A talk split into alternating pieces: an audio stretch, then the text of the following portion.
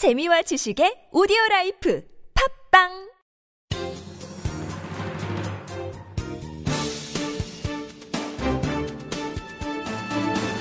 일간사설 6월 23일 화요일 국민일보 사설. 김성우 홍보수석의 편집권 간섭을 규탄함.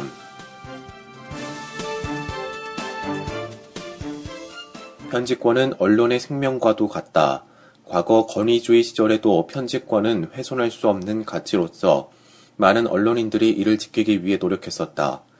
그런 점에서 최근 국민일보에 대한 김성우 청와대 홍보수석의 편집권 간섭과 공익광고 게재 취소 사건이 벌어진 것은 대단히 유감스러운 일이 아닐 수 없다. 정부는 지난 19일자 종합 일간지 1면에 메르스 최고의 백신은 함께 이겨낼 수 있다는 믿음입니다. 라는 공익 광고를 내보내면서 본보만 제외시켰다. 이는 단순히 광고 배제의 문제가 아니라 그 자체가 국민일보 기사에 대한 김수석의 편집권 침해 의도에서 비롯됐다는 점에서 심각성이 크다.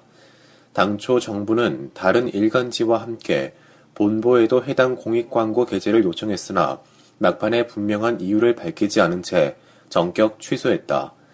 정황으로 볼 때 본보 인터넷판에 게시된 박근혜 대통령 관련 기사 때문에 판단된다. 해당 기사는 박 대통령이 지난 14일 서울대 병원을 방문했을 때 병동 벽에 붙은 살려야 한다는 글귀를 놓고 누리꾼들 사이에 오간 이런저런 이야기를 전한 것이었다. 청와대가 연출한 것이라는 의견과 함께 의료진이 자발적으로 붙인 것이라는 서울대 병원 측 해명도 포함됐다.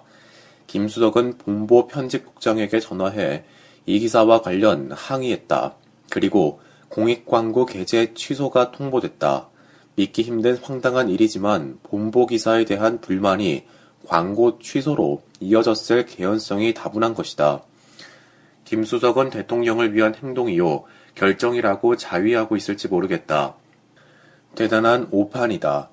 박 대통령은 가뜩이나 어려운 처지다.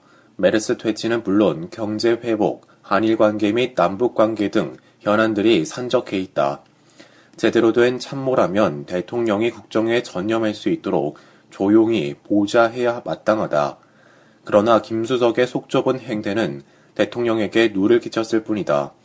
야당이 연일 김수석 경질까지 요구하고 있지 않은가. 대통령 지지율 추락, 추가 하락에도 일조했을 듯하다. 이번 사태에서 드러난 김수석의 개인적 자질도 거론하지 않을 수 없다. 일간지 편집권에 간섭할 마음을 어떻게 먹을 수 있을, 있는지, 또 기사가 성에 차지 않는다고 공익 광고를 갖고 장난칠 생각을 어떻게 할 수 있는지 참으로 한심하다. 광고를 매개로 언론을 길들이겠다는 불순한 의도마저 엿보인다. 언론인 출신의 발상이라고는 믿기지 않을 만큼 저속하다. 이런 성품으로 청와대와 국민 간 소통 증진에 과연 기여할 수 있을까? 이병기 대통령 비서실장은 전말을 알고 있을 것이다. 이 실장이 조속한 시일 내에 자초 지정을 공개하고 재발 방지 대책을 내놓길 바란다. 어물쩍 넘어갈 사안이 아니다.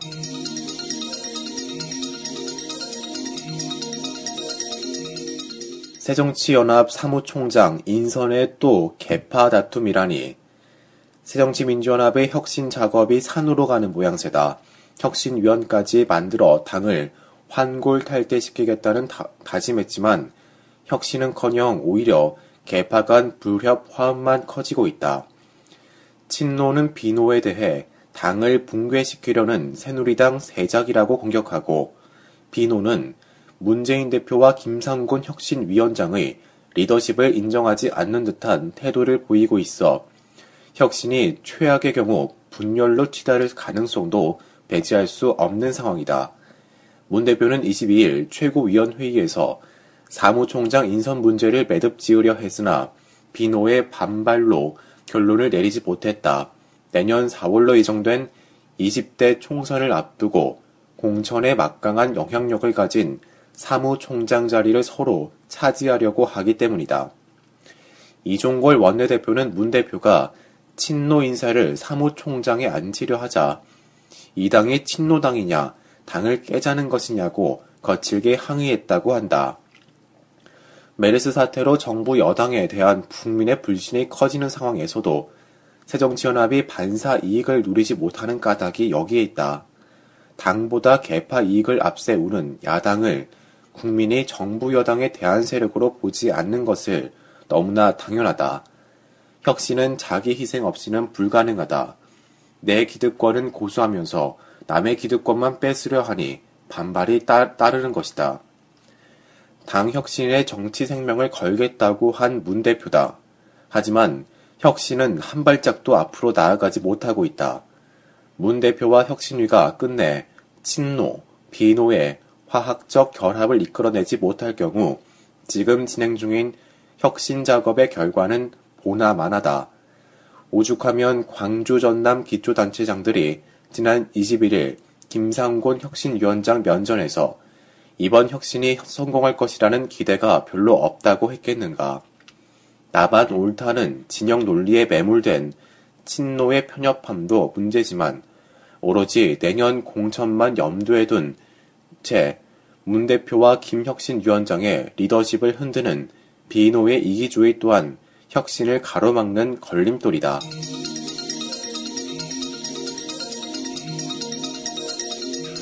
한일 수교 50주년, 이젠 과거를 넘어 미래로 가자. 박근혜 대통령과 아베 신조 일본 총리가 22일 서울과 도쿄에서 각각 열린 국교 정상화 50주년 기념 리셉션에 참석해 축하 메시지를 주고받았다. 박 대통령은 과거사의 무거운 짐을 내려놓고 올해는 양국이 새로운 미래를 만들어 나가는 것이 중요하다고 말했다. 아베 총리도 앞으로 50년을 내다보며 함께 손잡고 양국 간 새로운 시대를 만들어 가자고 밝혔다. 두 정상이 모두 양국 관계의 미래를 강조했다.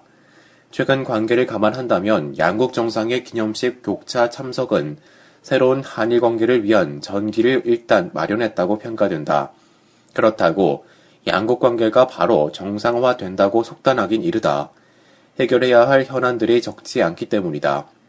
게다가 양국 관계 파탄은 무엇보다 일본의 보수 우경화에 따른 아베 정권의 역사 수정주의에 기인한다. 본질적인 문제가 해소되지 않는 한 관계 정상화는 좀 더 시일이 걸릴지도 모른다. 물론 정, 중국의 부상, 한일 간 격차 축소, 양국의 세대 교체와 포퓰리즘 등 다양한 이유들이 복합적으로 작용하기도 했다. 경색된 양국 관계는 양쪽 어느 편에도 도움이 되지 않는다.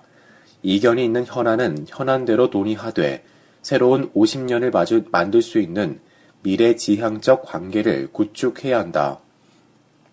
이것이 두 나라 각자의 국익과 동북아 지역에서의 공동 이익에 부합된다. 이번에 양국 외교장관 회담에서 일본 산업혁명 시설의 유네스코 세계유산 등재에 대해 이견을 좁혔듯이 한 가지씩 접전을 찾아나가, 찾아 나간다면 한일 관계는 충분히 미래지향적으로 나아갈 수 있다. 특히 경제 안보 문제에 있어서는 양국의 협력이 상당히 절실한 때이기도 하다. 그러기 위해서는 아베 총리는 오는 8월에 예정된 자신의 담화 내용에 과거사 문제의 핵심인 일본군 위안부 문제 등에 대해 전향적인 내용을 담아야 한다. 이것 없이는 의미 있는 진전이 이뤄지지 지기 쉽지 않다. 더불어 한국 내에서도 무조건적인 반일 감정이나 배타적 민족주의를 내세우는 일들이 없어져야 하겠다. 그래서 가해자의 반성과 피해자의 관용이 미래지향적 양국 관계로 선순환을 일으키는 동력이 되도록 해야 할 것이다. 양국은 현안 해결을 위해 보다 열린 자세로 이견을 좁히는 외교 협상을 벌여 정상회담까지 만들어내기 바란다.